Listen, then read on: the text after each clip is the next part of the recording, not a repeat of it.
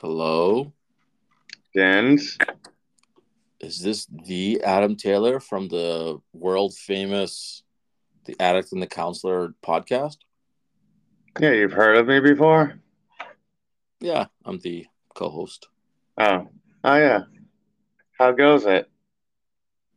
It goes. It's going forward. Um, by the way, I fucking hate texting with you. the worst. And I think we had that as a five controversies, right? Call or text. You're you're like the worst. You're fucking it's tough to text with you because I want to strangle you through the phone and I can't. If I was talking with you, I could just it'd be different. It would come across different. But the texting, I just I literally just want to I don't know, you you make it difficult. You really do. You make our friend, you make our friendship difficult. Like. There's a long line of people who want to strangle me, so get in line, buddy. Well, I can lead the charge. That's all I'm saying. So interesting way to start our episode today. Uh, to our to our listening audience, uh, we appreciate uh, the, the the mentions, the listens, the follows. Um, we really do appreciate it. It means a lot to us uh, that people are you know are impacted by this, and so uh, you know we, we take very kindly to people like you know reaching out in the emails and everything like that. And so uh, again, as always, if there's something that you, you know you think we need to talk about, I, I think both you and I are you know open to like any subject matter within kind of addiction treatment recovery uh, you know that we'll cover. Yeah. Um, so yeah, I mean, you and I have been talking for the last few days about you know maybe a subject matter that we haven't covered in in detail. Uh, so we wanted to kind of you know start this podcast off in, in, in that topic.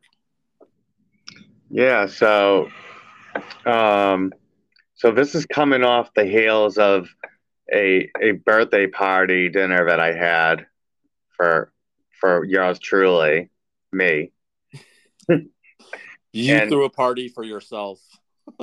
so this is how it went down. So like a week and a half ago or so, my folks were like were you know were planning to take me out for dinner for my birthday at this new Italian restaurant, right? And and like about a week and a half ago, my mom texted me, Hey, what do you think about inviting your close friends who have stuck by you throughout all your bullshit, you know, with all your addiction stuff, you know, who've she didn't hung in there with it. No, she didn't, but this is how I frame it. And um, your interpretation. I know, I know what she really means, you know. So um so I'm like, let me, you know, let me think about that. So of course, you know, I took took the temperature of, you know, some people and I, I got, you know, I asked two people if they would attend if I if I was to have such a thing. and they said yes. So that was my temperature taking. Mm-hmm. And, um, I decided to send out an invite, you being one of them, and you you um, declined my invite. Mm-hmm. All right. Because because you just I don't know. I, you didn't really give me too good of a reason. now you're lying to our audience. Uh, you know, uh, don't don't do that. Well, Adam over here uh, apparently forgets the idea that I live in a completely different state, and it takes four hours to, to get to Massachusetts from New Jersey, and that he thought that by giving me a seven day period, uh, that should be enough for me to rearrange my whole situation with two children and a wife that driving four hours eating italian restaurant in what beverly? No in danvers. Danvers even, even better. Well known for its italian well, food. right. regardless let's move on from from you know your, you um declining my invite. But and, and i wanted to facetime you in and you weren't having that either. But anyways so um, so yeah, sent out some invites, um, and you know, majority of people, my close friends, showed up, and um, and I was sitting there, and I'm, you know, I, I gave a little, you know, a little thing at the beginning. You know, I rang the the glass. the glass, yeah, the glass, and um, you know, I said, hey, you know, this is, um, you know, you might be asking yourselves why you're sitting here, and I'm sorry, but unfortunately, you've been identified as close friend. and it, and I said, you know, it doesn't, you know, I don't know what that looks like from your end, but really, it's none of my business. You know, you've been identified as close friend for me on my end, you know, and that's really all that matters. Mm. And um, and this is more of a, you know, not birthday party, not really birthday party, but this is more of a thank you to to you and you know my my my friends who have stuck with me. That's your present through my trials and tribulations and you know i really do appreciate you know i appreciate it so under you know any and all conditions i have some friends that have stuck by me and so i was thinking though like the important like the the part that like friend like deep close intimate friendships play in my recovery and like my process like throughout the years of like of uh, cultivating those relationships and how you know how they've grown and and changed and all of that stuff you know and so like i i was thinking like when i when i first got clean at 21 you know from um you know from opiates right and i, I came in i didn't have any i didn't have any friends that were clean i had nobody you know i was mm you know, all my friends were using friends, right? From when I was a teenager until, you know, I decided to to try to get clean at 21. And it's lonely. It's lonely being a newcomer in recovery, you know? And you know, I so like in recover like in early recovery, I ended up just like because I was like in a I was in a program with with people that were working a program of recovery, I just I became like attached to these people and started to develop some friendships with them. Mm-hmm. And so like it it was like like throughout the years I've been able to like sustain like a lot of these friendships. Like my like my friend Drew, my friend Anthony, like I've been friends with them for over 20 years. Mm. Um, you know, I I met I met my buddy my my friend Drew. Um, I was a year clean, and he was just coming in, and and right away, you know, we connected and, you know, became really, really close, best of friends, you know. Mm. And that was in 2001 mm. or no, 2002. And, and my friend Anthony, I actually, I, I grew up with Anthony in Everett and we actually used in the same home. I, I was friends with, um, I was friends with some, with my friend, I was friends with um, kid Nick, and Nick's younger brother um, was friends with Anthony, and we would literally get high in the same home in Everett and just like walk by each other and not chat, not talk, mm-hmm. you know, and um, and we eventually, you know, when I was I was probably like three years clean, and Anthony found his way into recovery, and um, you know, being from Everett and, you know, we knew of each other for sure. And, um, and we start, you know, we became really tight. Mm. And so like, those are a couple of relationships that I've, I've, I've kept like really close to me.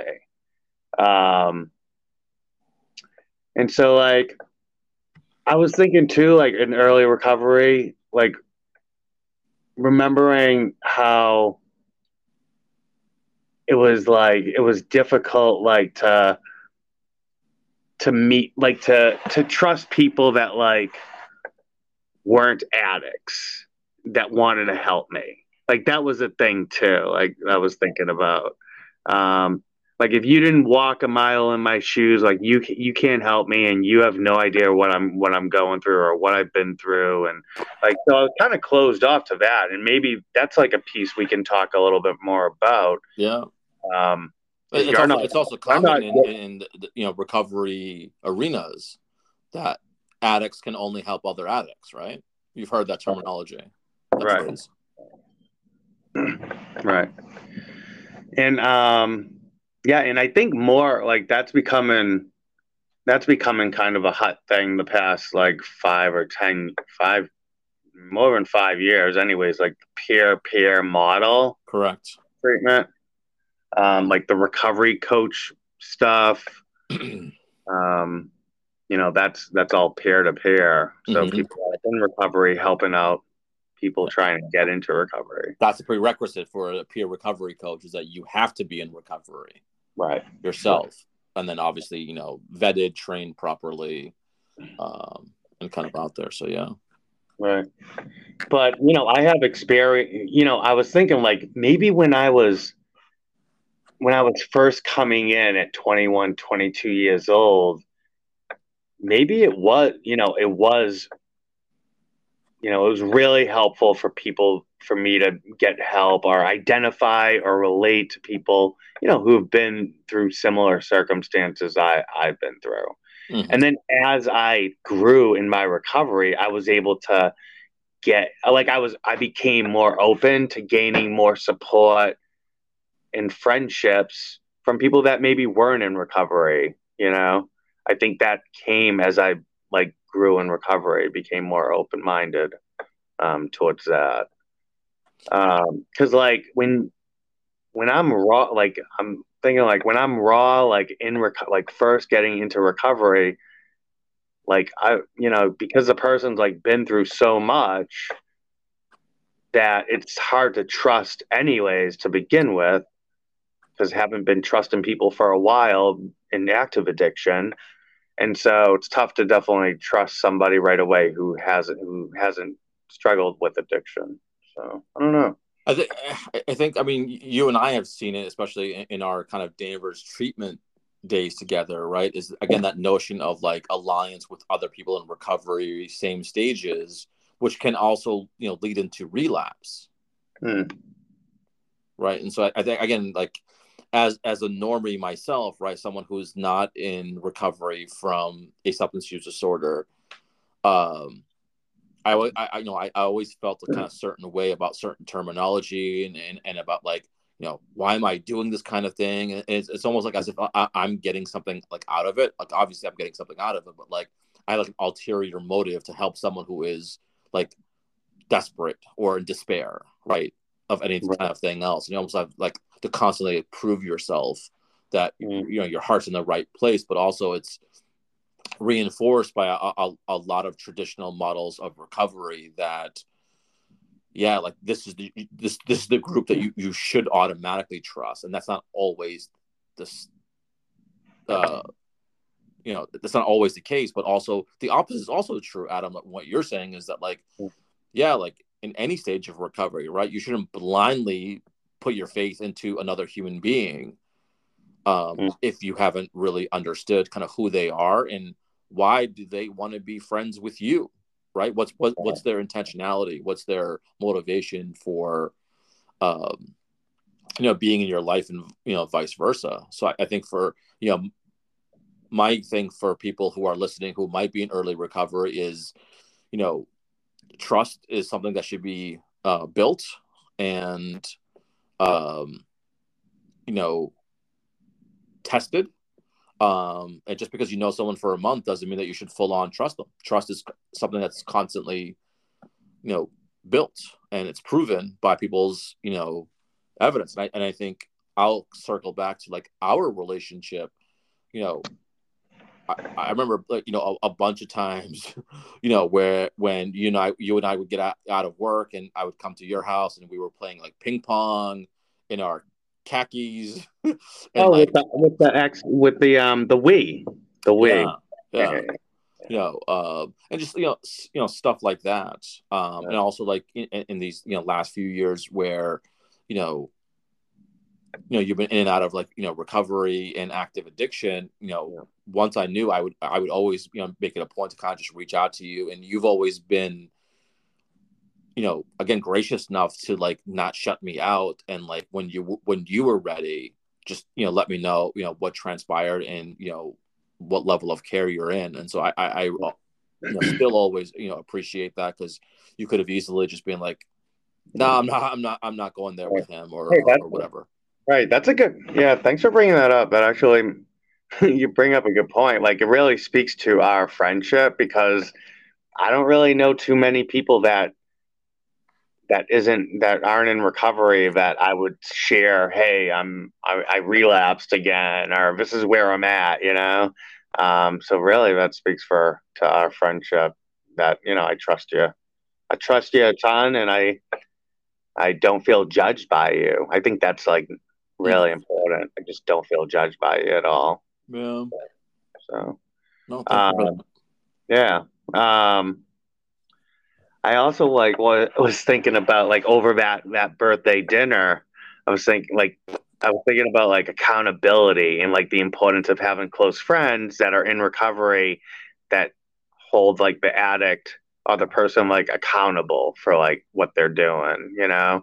So like like if I'm like like it's when I first get back into recovery, like it's hard to be hundred percent honest, you know, with stuff. It's mm. like I like I um I question sharing this, but um second guessing it. But you know, I I was stealing a ton out there when I this you know for some years now. Mm-hmm. Um, and off just doing a ton of stealing, and still like it's a struggle for me to not steal something from like Target.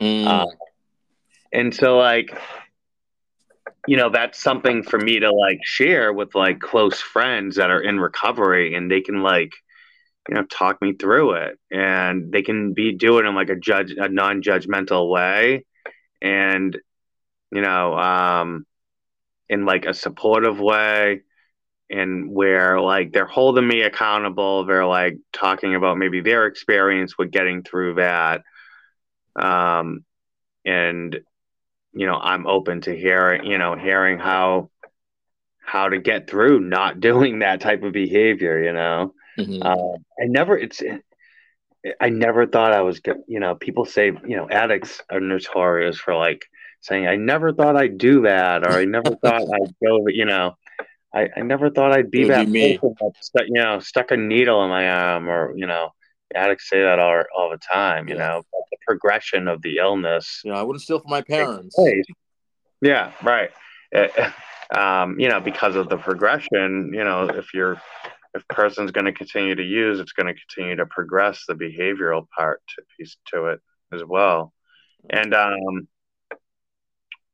so yeah so yeah so that's you know that's a struggle you know that's something. But like i was thinking like over dinner over that dinner like my friends that like those are all friends that like have no problem with telling me you know if i'm doing something fucked up you know? Mm-hmm. um and i and i respect that you know i respect them for that and i i need that in my life. Like it's important for me to for me to have someone like people in my life that I can get some type of direction from. And like there's always like this pride piece that can like interfere with me reaching out for like some direction from mm. others. But at the same time, like I know intellectually that there's a ton of people in the world in our world that have achieved, you know, like there's a ton of people in our world that have like the highest level of like spiritual enlightenment and guess what? They get direction from someone too, you know? so when I think about it like that, I'm like, no, like I'm not too good to get direction. Like the freaking, you know, Dalai Lama gets direction, you know? So um, you know, you know what's interesting, Adam, is that you know when I do therapy, especially for like like young adults, and they kind of talk about this the whole thing about this this this pressure about like having it all or knowing it all or whatever and what i f- phrase to them is just like you know you have a bank account right? So you're telling the bank like hey i trust you with my money. I don't necessarily trust myself. Can you hold on to it for me and like give it to me you know as i take it like school's the same way right? Is that you trust like a, a, a institution to educate you. And right. so we do these things like constantly and we we we don't necessarily acknowledge them but when it comes to like personal things like being in therapy or being a person in recovery and like having that that notion of like oh like I, I can't be vulnerable in that place. Well we're vulnerable all the time in other parts of our lives you know right if you have a gym membership you're pretty much saying is that hey i don't trust myself working out at home i need to like pay you to like create yeah. a space for me. Right. So we we do those things, you know, constantly in our lives, and I think it's you know, especially for people in recovery, and you know, also you know, with mental health issues, like that, that's a big big step in, in recognizing that, like yeah, um, like we constantly ask for help, and I clients have asked me all the time, like, are you in therapy? and I, I always answer like honestly like I, i've been in therapy. I'm not currently in therapy but i also have like therapist friends that i can process issues with. Right. you know um so yeah there, there is constant like evolution about us always asking for help or being helped by other people uh short term long term in crisis whatever the case is. Yeah. Yeah Yeah, I was thinking to go like circling back to the like the treatment world and like the peer support model, recovery coach model, and how when we were first coming up, like working in the field, I don't know about you, but like I was I was trained specifically to have tight boundaries with self disclosure, and we've touched on it here and there mm. throughout episode, throughout episodes, I think. But I was like, I was trained hard to, you know, not use self disclosure unless, you know, ask myself like, what's this person gonna get from from me sharing this? Right? Mm-hmm. Is it so important that this is gonna help the person like, you know, make a make a huge difference in like their treatment experience or their recovery? um, and ask myself like what's it doing for me by sharing it too because sometimes self disclosure, like use of it, can become, you know, more for like the person sh- self disclosing, like the counselor Correct. or the worker. You know, can become more for like the worker and less about the client, the patient. You know, so that so like when you, I think you, I think you referenced to this like in one of our earlier episodes. Like you didn't even know I was in recovery. Like it took me a while for it took a while for you to realize that I was like one day I came out with it. But like it was a little while. I had such I have clients that like past clients that I bump into here and there and they'll say I I didn't I was in and out of you know the detox so much that treatment program and I never knew that you were an addict in recovery because mm-hmm. I never I hardly ever shared it you know and as a worker, like I pride, I kind of prided myself on being able to like relate with clients or having clients trust me without me really self disclosing too much, you know? Yeah. And, um, but now like the treatment when you know the treatment world has taken this you know it's come to like this other you know this other area where you know, this is kind of like the go-to model now in the in treatment treatment experiences is you know the peer model, the you know the the the person in recovery who's working in the field sharing and over you know sharing their life with the patient. Like this you know i've been in and out of treatment enough now like you know recently in the past few years that that's that's the main thing that's going on there is the the workers are sh- fully sharing like all of themselves, mm-hmm. which I I found it. I'll I'll be honest. Like the first time, like the first when I first started relapsing, and you know, I was working in the field for for a while, and you know, I had I you know I I, I didn't really self disclose too much. Um, when I first started relapsing, I was in and out of treatment, and workers were like fully disclo- disclosing like their life. I was taken back by it. I'm like, what are they doing? They're self disclosing, and you know they shouldn't be doing this. They don't have any boundaries you know, all this stuff I was thinking. And then, and then like it, be, it came like, I don't know if I got used to it and comfortable with it or like what happened so much like during that process, but like I started to feel like really comfortable with, with, you know, with people, with the work, with workers, like fully disclosing like a lot about them, you know, about their recovery and stuff. Yeah, and I, I think from um, my side of it too is that like you know, being early on, it, it was again self disclosure was talked about. It was educated. It was like you know you only do it when it's when it's in the best interest of right. you know the client and relatability. I mean, you don't go full on details, and so I even kind of changed up things. You know, as I kind of share personal things like, oh, I know somebody who did X, X, Y, and Z, and I could be referring to myself or somebody else. But one of the things that someone said to me like very early on, like, hey, like we're in the human service industry. Right. And if you as a clinician, right, mm. is not being a human, right, then what what is it showing to the client that you're asking them to be vulnerable, right? You're asking them to kind of divulge yeah. to you as a kind of a stranger. So I, I think for folks out there who might be listening and you know who are, you know, pressing boundaries or whatever, like if you know your therapist like date of birth and, and like how many children they have and and like you know all these like great detail then they've gone too far but if you know some of their struggles and what they did to kind of mm-hmm. overcome them that's that yeah. relatable human experience that we all kind of carry in substance mm-hmm. use or in mental health or just you know life adventures that kind of comes along the way and i think you know those are opportunities for us to kind of connect as a human being that like like I as a therapist don't have all the answers and I'm I will almost like prove to you that I'm imperfect just so that you don't constantly view me as someone who always has the answers that I can struggle too and you know mm. whatever you're going through that I want to be supportive but I might not have like a, a response that might fit in this moment in time so um, right. I've kind of adapted along the way and I just actually got out of a therapy session uh, you know with someone um, I disclose, you know, self-disclose a, a, few things related to like their hardship and kind of that that hardship being similar to what I went through and what what journey I went on uh, to kind of overcome it, so that they're not just taking on the like that struggle as like like a personal like moral defeat. Mm. Um, mm.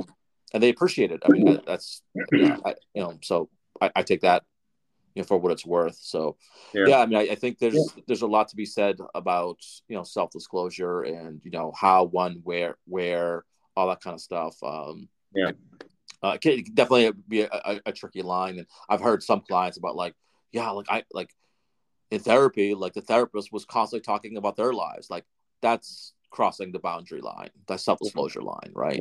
Um, I, I think I'm really proud of like of all the folks who I've done therapy with, like how much actual information they have about me, um, I, I feel very comfortable about what what information they have. Um, yeah. Right. So. Hmm. Yeah.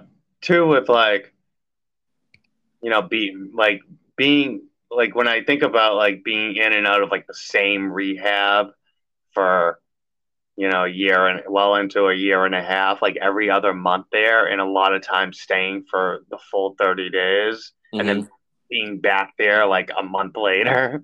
Mm-hmm. Um, you just you just end up like naturally mm. in some way becoming close with like some of the staff there when you go when you're in there that much you know i don't know sure i mean yeah. I, I, think for you and, and for them too it's like where you might feel like you're, you're starting back at square one but again th- those interactions you had with those the, the staff workers right mm. they remember you of where you were so like for them it's almost like okay you know you're here uh, let's kind of pick up where we left off versus yeah. like you feeling maybe like i'm starting all over again yeah. and that kind of that relationship, that trust, Right. you know, is like resuming of where it left off. You know, when you had completed treatment. Yeah, good point. I, I um, this is kind of kind of cool to share. Um, about maybe three months ago, three months ago or so, I started doing commitments, like going into the the my old the old rehab that I frequented Mm. to like share with like the clients, share like my story and stuff, right? So I started doing that like three months ago, and the first time that I went back to to that rehab to sh- the first time I went in there, there was a st- there was a staff person that like when they saw me, they started crying. They Mm, were like they they couldn't but like they were so happy mm. that I was there, clean, you know, sharing my story, and I was going to be leaving there and not staying there as a patient. And like the person, sh- like their tears, like brought me to tears. Like it was, and that it was, yeah, it was really powerful to like to to feel that, to to to see that. Um, I I mean when I say like this rehab was like mom and dad to me for a long time, like that's how that's how it was, you know. Nurtured they, were, they were totally keeping me safe when I was in there. I felt safe. I felt that safety, you know. Yeah. Um, and another thing like I wanted to touch on was um was like the difficulty of not going like not going right back to like using friends or like you know hanging around people that are you know not using you know? Um so like and i may have we may have touched on it a little bit tonight already but like when i was 21 first getting clean or actually like when it was my first very first rehab at 18 and i went in i went in and I, you know, I didn't really understand like addiction at all, what I really had. And I discharged and all my friends were were using friends. And I I literally like hung on for, you know, maybe a max of 10 days without seeing them. But I had absolutely no one else and I didn't go to like I didn't go to meetings or anything.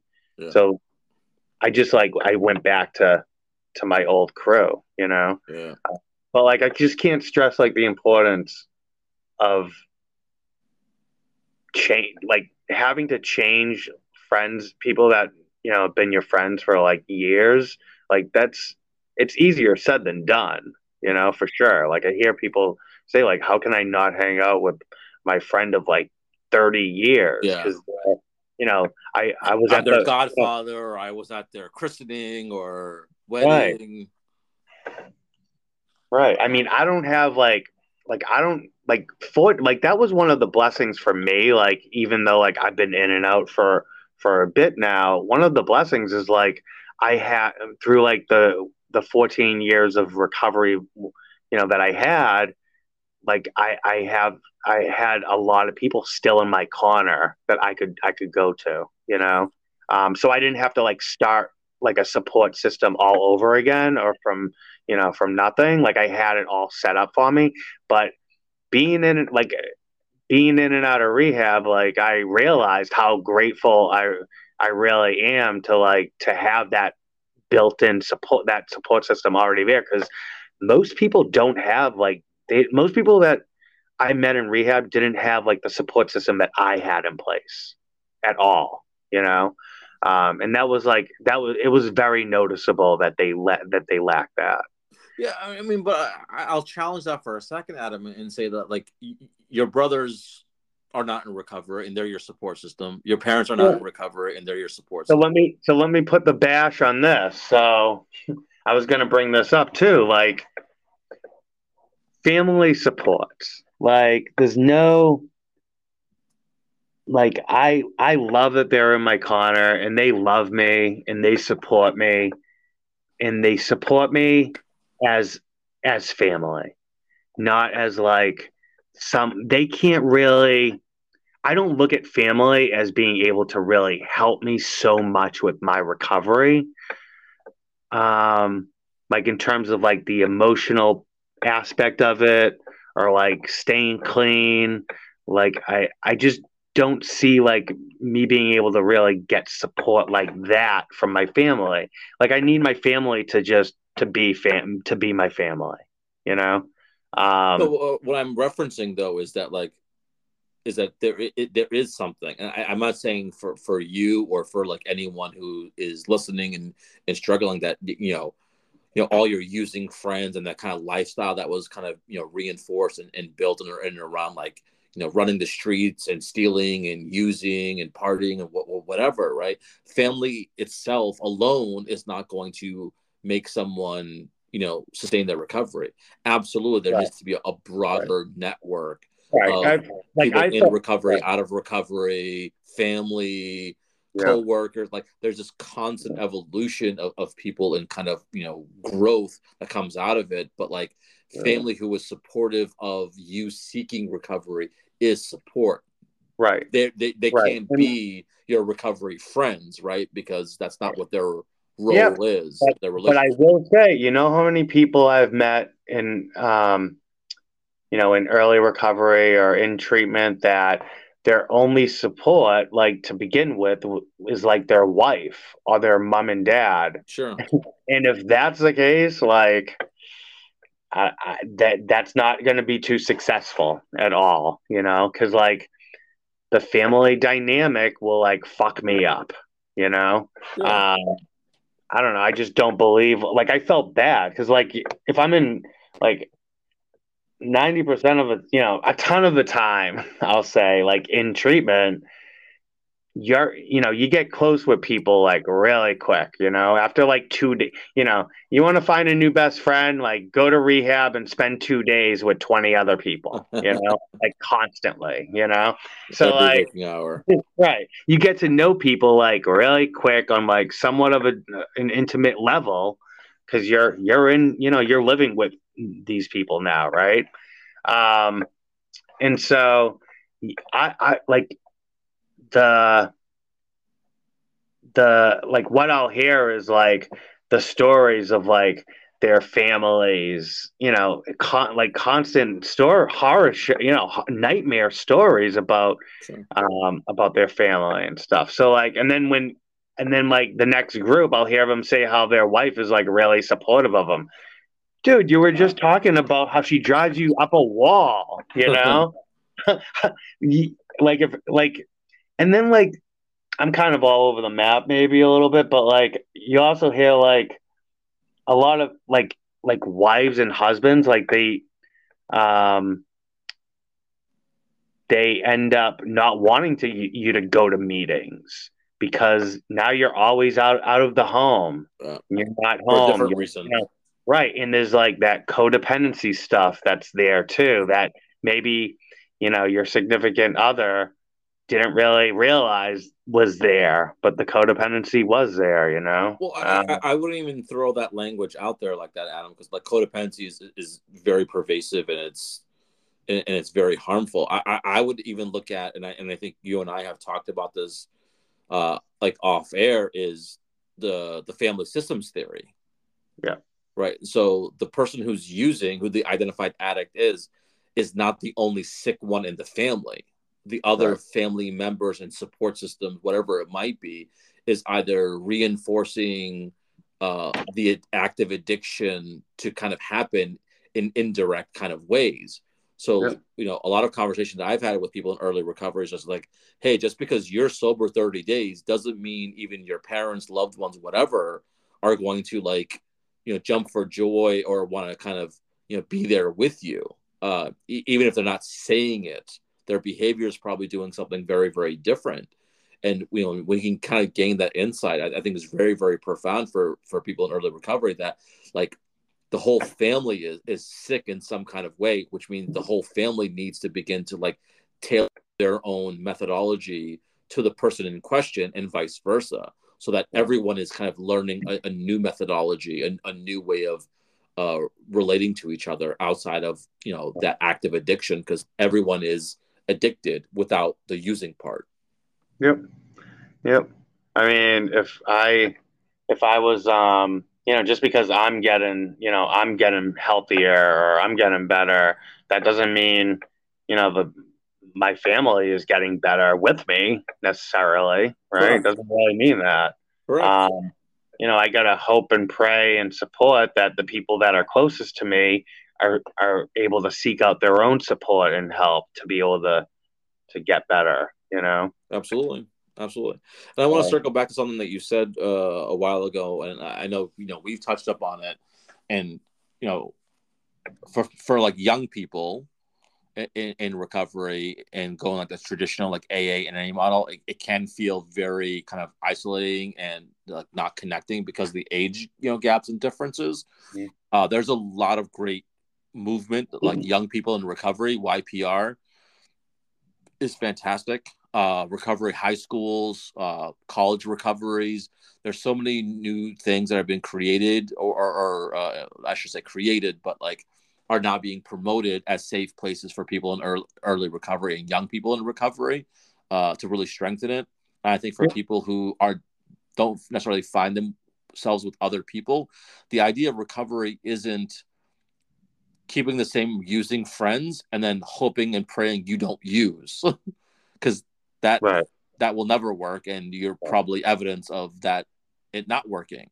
Right. The idea is the fact that just like what we just talked about, the family systems idea of, of sickness and wellness, just because you're well and you're sober doesn't mean that your using friends are going to not use because of you or around you.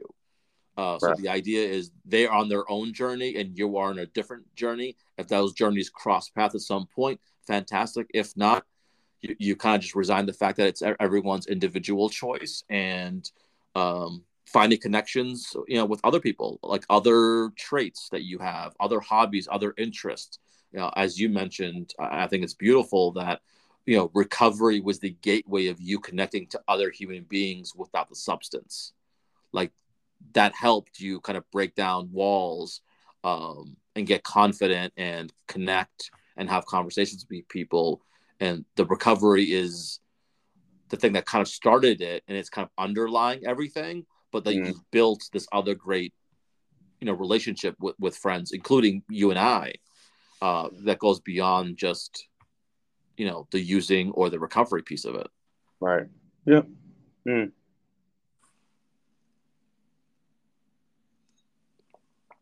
Yeah i mean when i think about like being so young when i first got into recovery at 21 i mean it's really you know it's tough for it was tough for me to wrap my mind around that that you know that was it you know? Now i'm not going to use ever again like i'm 21 years old you know i have the you know i have the rest of my life ahead of me you know hopefully it's a you know it's you know a lot of years left and i can never drink or use any substance again it's a lot to take in sure um, and so like you know, I didn't, you know, initially, I don't know if you remember, but I didn't want to stay clean when I first got in at 21. Didn't want to. And like through yeah. some, you know, some events, like that changed for me. Um, but I think it's really, I think it's really difficult for for young people to really wrap their head around, you know, that it, it's going to be forever. The thing is, is like, you know, in AA and NA and you know recovery groups like they'll tell you you know try to trick your mind into you know you just have to stay clean for today you know type of you know thought or um you know just you know it's not for you know you know if you want to use today just push it off for till tomorrow like all these mind you know some mind tricks that can be really useful um but like intellect like we're not dumb. Like it's tough to trick your mind when you have awareness that no, yeah. this really is forever. like that, it's supposed projection to be, thing. Yeah. It's supposed to be forever, right? So I don't know. Yeah, it's yeah. Difficult. No, it's uh, it definitely is very perplexing, and it's a challenge, and you know, you're you're, you're a testament of that challenge. Um, and it kind of you know working right now, right? I mean, so that's that's the that's the whole game is you know we honor today and, and we accept today. And if we do the right thing today, right, that's a, that's a massive achievement. And whatever tomorrow brings, you know, it will bring. And hopefully we do the same thing and put one foot in front of the other and uh, feel good about ourselves at the end of the day. Yeah, for sure, for sure. So transition. Um, I'm trying to think if I have anything else to No, you you know, that I don't. want to throw out there with us. You know, No, you don't. are you shutting me down? I will not. I refuse to be shut down, Barbaros. you do not shut me down. You cannot shut this guy down. No shutting me down. Um, let me see. Uh, Yeah, go back to your notes. I'm throwing my notes out. Stop, oh, stop ruffling a bag of chips. Those were in paper. Hell of a nut chips. Um, I did. Um, yeah, I mean, yeah, I mean, I talked a little bit about like the, you know having friends that like hold you accountable and stuff, but also like you know when a lot of people in early recovery, they'll um, it's easier to seek out people that are new new as well with you right? Like you, you go to a meeting you know you might go to a meeting and um, you know it's easier to latch onto someone that has you know a couple weeks clean just like you do right? But i Mhm. can't stress enough like the i can't stress enough the importance of seeking out someone that has like longer recovery than you that has been like clean for like a little while longer that can kind of show you the ropes a little bit Almost You know? ro- role model, like or what recovery should like look like and sound like. right right Yeah. Exactly. yeah Yeah. yeah i think that's all i had for like you know my mental notes here I, I I don't think the audience is shocked, Adam, that you didn't have anything written down for. I mean, what? Yeah, I mean, I, why would I write anything down? Like, what? You know, what I have to say is what you know. It's right here. It's right now. It's in the old cranium, and then it comes out the mouth. Fantastic. Yeah. If it doesn't come out, it wasn't supposed to come out. So, That's, that's the truth. All right, so we'll transition to the five controversies for tonight's uh, episode. Um, for folks out there, please uh, email us, the addict and the counselor at gmail.com. Please listen to us on Spotify, uh, Apple Podcast, uh, and Amazon Music Podcast, The Addict and the Counselor. Um, so, yeah, first controversy. Um, if there was, so if, it's a hypothetical. You giving us? well, so not because not every bedroom has it. That's why I'm saying if. Okay. But if a bedroom had a fan, like a ceiling fan, would you prefer the fan being on or off? I prefer it on. Straight to the point. Yeah, I mean, I think like the noise. I like the noise that it makes. Hmm. It's like soothing. Um, you know, it's like almost like meditative in some ways. Translate. Yeah, it's like you know, no, you know, a a noise box or whatever you call it. Um, but also, you know, there's something about like the air blowing on my, you know, my blowing on me a little bit. You know. yeah. Yeah, I'm a, I'm a fan on kind of guy in, in, in the bedroom. If the bedroom had it, uh, I like that. Just like the idea that like air is circulating. It's not like stagnant. Like, Yeah. things are moving. Um, big fan of that. Um, So would you do you leave the o- the window open a crack or what's your what's your yeah, yeah. I, I, I, I- I love the concept of fresh air if it's if it's tolerable. Uh, just kind of get the air circulating. Um, my wife does not like it at all. like I wake up, it's like seven o'clock in the morning. I just like crank open all like all the windows. Just like it's like forty degrees. I'm like, it's Yeah. fresh air. We need it. Like I'm kind of like a clean like some respect I'm like a, a clean freak. So like I can't I wouldn't be able to have the fan on like I wouldn't have the fan on if it was kind of you know a little dusty in the room. You know Come on, that come on. that wouldn't be that wouldn't be good. Uh, now, now you're going off the deep end. All right, move on. Move on. Uh, I think I know the answer uh, for you, and you probably have the answer for me. But facial hair versus clean shaven.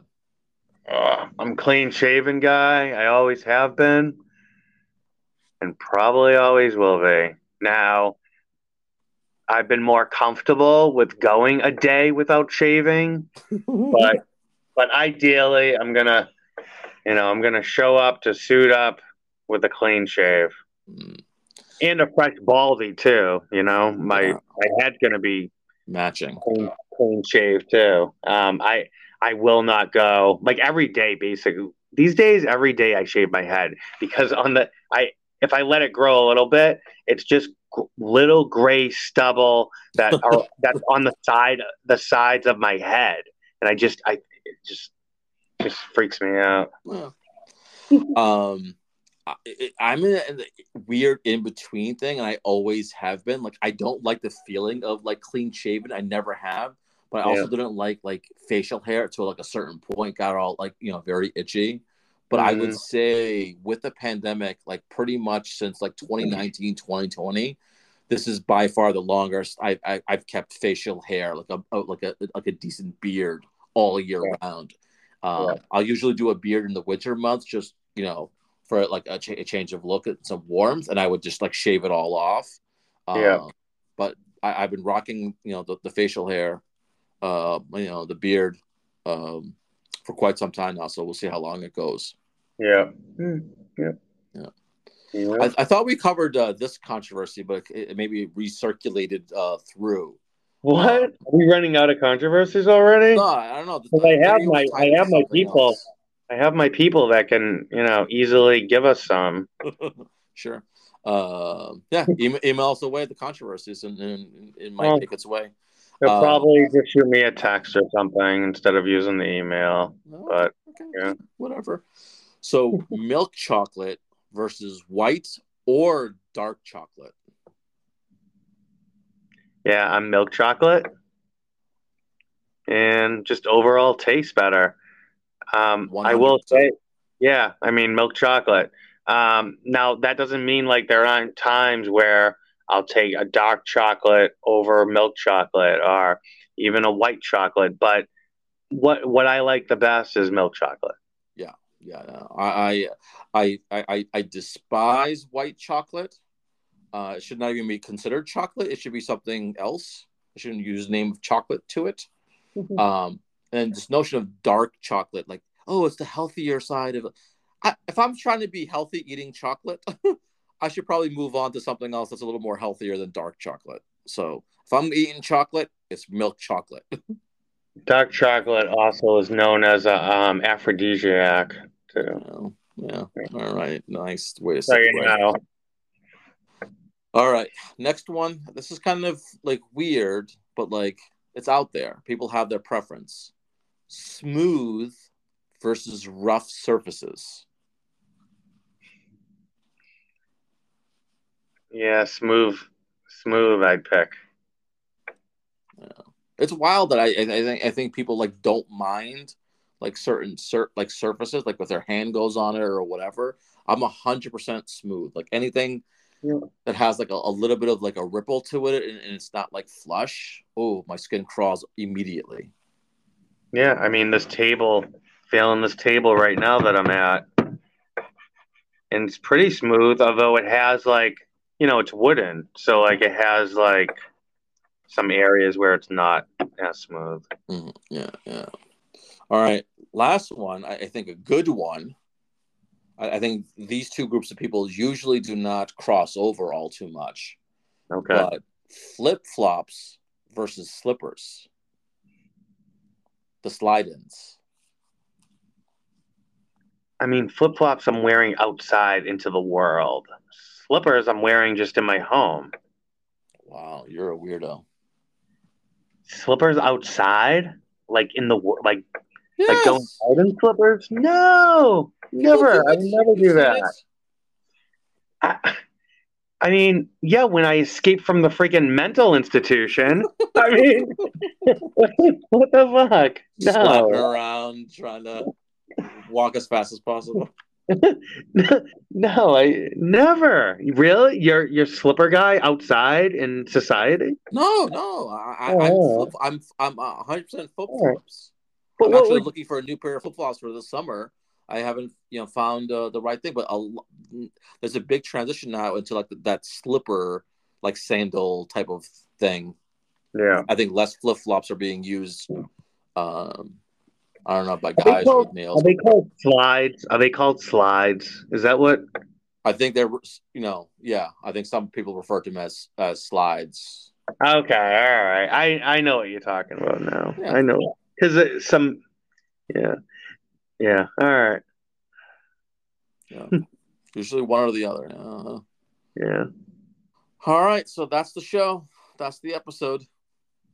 That's a wrap, huh? That's it for today. That's episode eight. Episode eight in the books. I believe we're at this is number eight. Yeah, yeah, yeah. So, listening, folks, uh, keep following us. Let us know how we can uh, improve. Anything we need to talk about, we will. That's what's the email again? What's the email? The addict and the counselor at gmail.com. Okay. Yeah. All right. All right. We'll do it again next week. All right. Hey, nice chatting. I'll Always. Talk to you. Real soon. Yeah. Real soon. But Later.